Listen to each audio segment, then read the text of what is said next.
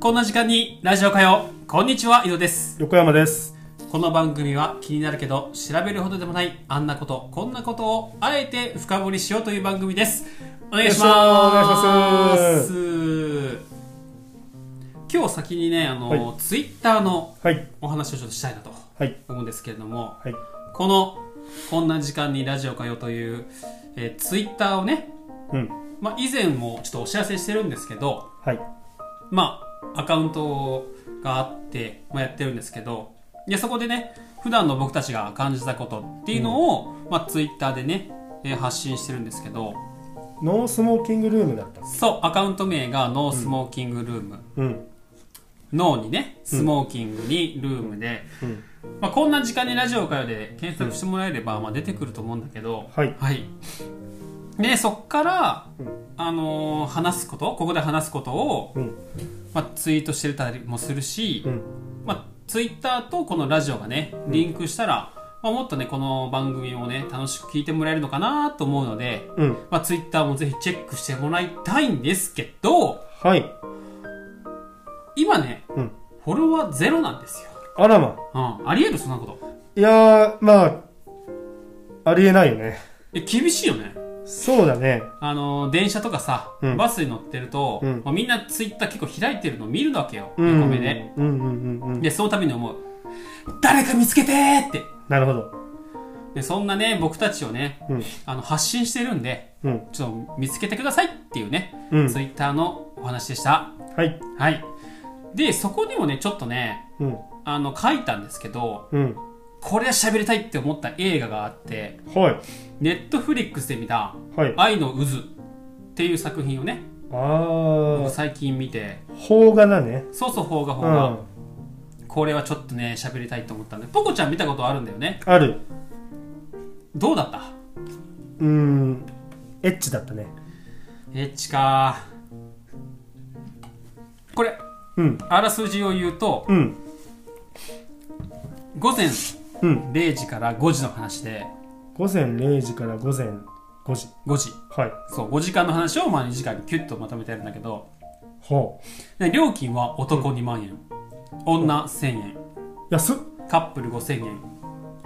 豪華なマンションの一室に集まったのはニート女子大生フリーター保育士 OL などの普段の生活では交わらなさそうな男女8人、うん。彼らの目的はただセックスがしたい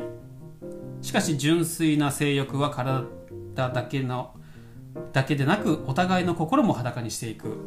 行為倹約侮辱格差うん渦巻く思惑と欲望の一晩が向かう結末とはうんっ。ていう感じなんだけど、うん。まあ、要するにね、うん乱交パーティーをするために集まった男女8人がが過ごすこの5時間ねうん。っていう話なんだけどさ初めましてがうん。初めましての8人でさうん。ちょっとこ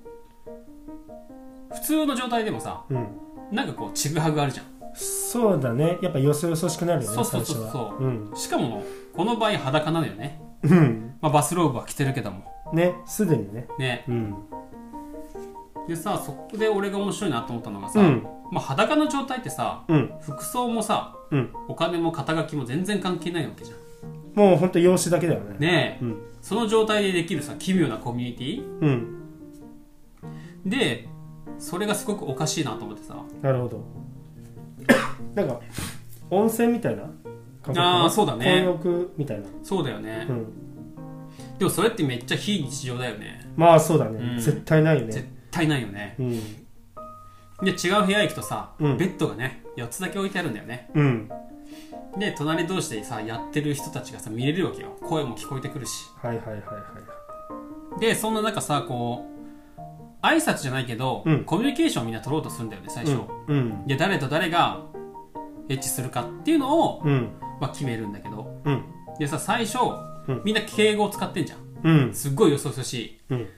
ちは」みたいなうん。でなんとなくさこうグループ分けみたいなのがさ、うん出てくるわけようん。イケてるグループとうんイケてないグループ、なるほど。覚えてるあの新井さんと新井俺はあれだな名前は覚えてない、覚えてないうん、容姿しか覚えてないちょっとパンク風な女性とうん太っちょの男性とう、んあと地味な女の人と地味な男の子とカップルああでもそういう覚え方なんだうん、そうだねそっか荒井博文ってわかるこの人、あわかるよそうそう捕まった人だよねそうそうそううんとかあでもそんな俳有名な俳優出てないのかないやー有名って言ったらこの荒井博文さんとうん池松壮亮さんともう一人いたよねあのサラリーマン風男の人うんあ誰だったっけなでも門脇麦その3人ぐらいしか俺ああ確かに確かに、うん覚えてないかなだからあのー俺字幕つけてみたんだけどさやっぱ奥さんにバレるとまずいじゃん喘ぎ声とか聞こえるとうんうんだからこう一応すごい小さい文字であ小さい文字で小さい音でさうんもうほとんど字幕で見てたんだけどうん役名がさ役名っていうか普通名前出るじゃんうんもうねフリーターとかニートって書いてあるのああそうなのそうそうそうそこもまた面白いなと思ってさうんだから名前は公表しないからあ職業でそっかそ最っかそ初うだったねそうそうそう職業でうんでうんあのー面白いなと思ったのが、うんあとそのグループでなんとなくこう分けてうん誰とやるっていうのが決まってくわけじゃんそうやねでだんだんさこう話していくうちにさうんめっちゃデブとうんしたくないっていう風になるわけじゃんなってくじゃんんデブとしたくないし、うんあのー常連のやばそうな女ともしたくないしみたいなうんでちょっと口論になっていく感じうんで生まれてくるヒエラルヒエラルキーとかさヒエラルキーってどういう意味だったっけなんかこう格差じゃないけどさ、うんそういうものがさうん別にお金がないし服装もないし、うんただの容姿だけでうんこうやって人間って何もないところから、うん格差が生まれてくるんだなっていうまあやっぱ容姿でしょねえう、うん、たった見た目だけで見た目だけですごいよねその集団、そうだね裸一貫ってなったらやっぱ、うんそうなっちゃうんだねえ、でもやっぱさ池松壮亮ってかっこいいじゃん、まあどうなんやろうねまあ、割とねまあうんで門脇麦もさうんまあ可愛いじゃん割とまあうんでもその役がさちょっとお互い暗いキャラじゃんそうやねうん、うん、だからさなんかちょっと自信ないからさうんちょっとぼんやりしてるような地味な感じ地味な感じに映っちゃってるし、だからそういうのもなんか生き方に出てるし、うんでそういうのも面白いなと思ってうさ、んそうだから俺はそのエッチなシーンとかあったけど、うん全然別にエッチだなと思わずに、ああ見れたんうだん、なんだろうなその人間の本当生きるっうんていう字の性、うん性別の性じゃなくて生きるっていう字のうん性だなっていうのをすごい感じてたなああいうシーンを見て、なるほどうねん、だからまあアートとかでもさ、うん裸のシーンとかもあシーンっていうかうん作品とかあるけどあるねまあ、すごい生命力を感じる、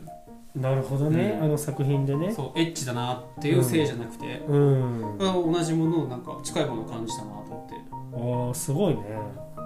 そうだからうんぜひねこうな何もないとこから出てくるこのヒエラルキーとか、うん人間って多分さそうじゃん最初、うんうんうん歴史を遡るとうんうん今もすごいはっきりしてるけどう、ん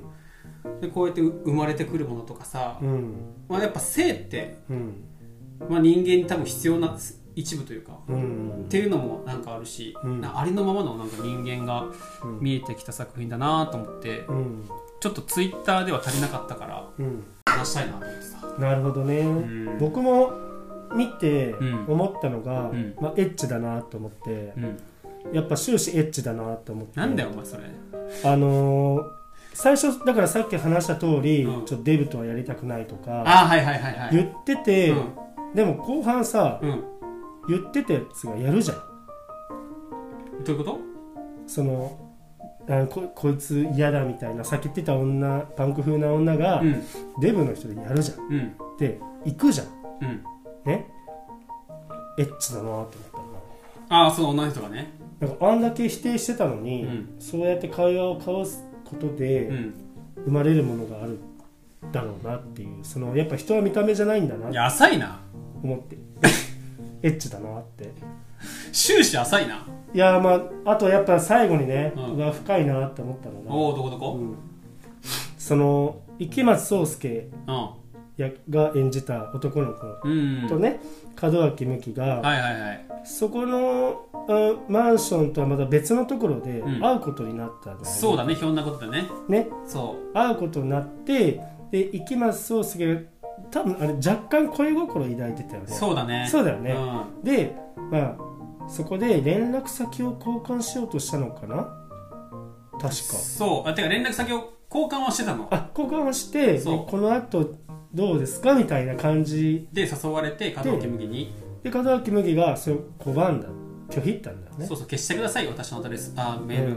うん電話もねうんだからあの場所でうん、うん生まれた絆みたいなやつがあったわけじゃん、そそうそうのそうそうあの二人にはけど、まあ、あの場所だけみたいなそうそうそうそうあの場所はうんあの時時間は本当は私じゃないんでうんうん忘れてくださいって言うんって振られちゃったわけよね、うん池松壮亮はやっぱそこがうん男と女の違いなんだなあー確かにね、うんそうだねうんうんうんその女の人うはん区別できるけど、んうん男の人はできないんだな、ああそれ面白いね、うん、確かにそうそうそうそうだからそこがエッチだなと思ったそこエッチなん かいでもやっぱささっきも言ったけどさ人間ってさ、うんまあ、性ってその人間のさ生活の一部じゃんうんでそこは男もさ男はもうそれも当たり前のようにさうんこう取り入れてるけど、うん女性はやっぱそうやってね区別すするんだね、うん、うん、そこがやっぱ面白いねそその見見う方だうねんうん、男性版風俗ってあるじゃん、男性版風俗うん、ああ女性そうそうそうそうそうあの松坂桃李の少年亭が見たうんいや見てないな見てないかうんあぜひ見てほしいおおもう本当にねエッチだからいやそればっかりやねエッチエッチいやーエッチだったからさ実はでも少年っていう映画は、うんあの本当あのなん2回ぐらい見てほしいかも、ああそうなんだ、うん、あの面白いシーンもあるのよ実際、ほうほうほうほうん、あのー車椅子に乗ったううんあーあー車椅子に乗ったあの何歳ぐらいだろうな60過ぎぐらいのおじさんと,、うんうんと3 4 0代の奥さんほがいてでもそのおじさんがううん余命わずかだからう、んそのおじさんの前で私を抱いてくださいっていうシーンがあるのおじさんの前でよ、うんまあ、旦那さんね私旦那さんの前で抱いてください私の前ですよへえそれもう変態じゃんまあね大体そのやっとる間うにん旦那さんは G 行為してるわけよへえで最終的に2人がその松坂桃李とうんおっさんが果てて、あのまあ、精液を女性にかけるシーンがあるんだけど、うんそこがまあまあ面白いかまあまあ面白いそこがまあまあ面白いな、うん、あえ笑えるってことねえそこまで飛ぶみたいなああじゃあ飛ばしちゃったんだうんでまあそのちょっとネタバレになっちゃうけど、うん言っちゃうと、うんその旦那さんって余命わずかじゃなかったらしいんじゃ実際、へえそういう設定やったらしいわ、そこまでやっちゃうかうん、それ言っていいのまあいいでしょう いいでしょうとにかく最初は不純な気持ちで見てほしいわ逆にああなるほどエねッチだからそういうことねいやでもエッチはね動機になるうんうん見る動機になるでもね得したと思ったよ俺はほうそういう不純な気持ちで入って、うなんかいいもん見れたなと思ったんであそれさあ、ん嬉しいんじゃないその作者とかさ演者は、うんうんうんうんねそうそうそうそうそうなんだへえじゃあちょっと俺もねティッシュ横に置いてそううん少年見てみまおす願いしますお相手は横山と井戸でしたありがとうございましたありがとうございます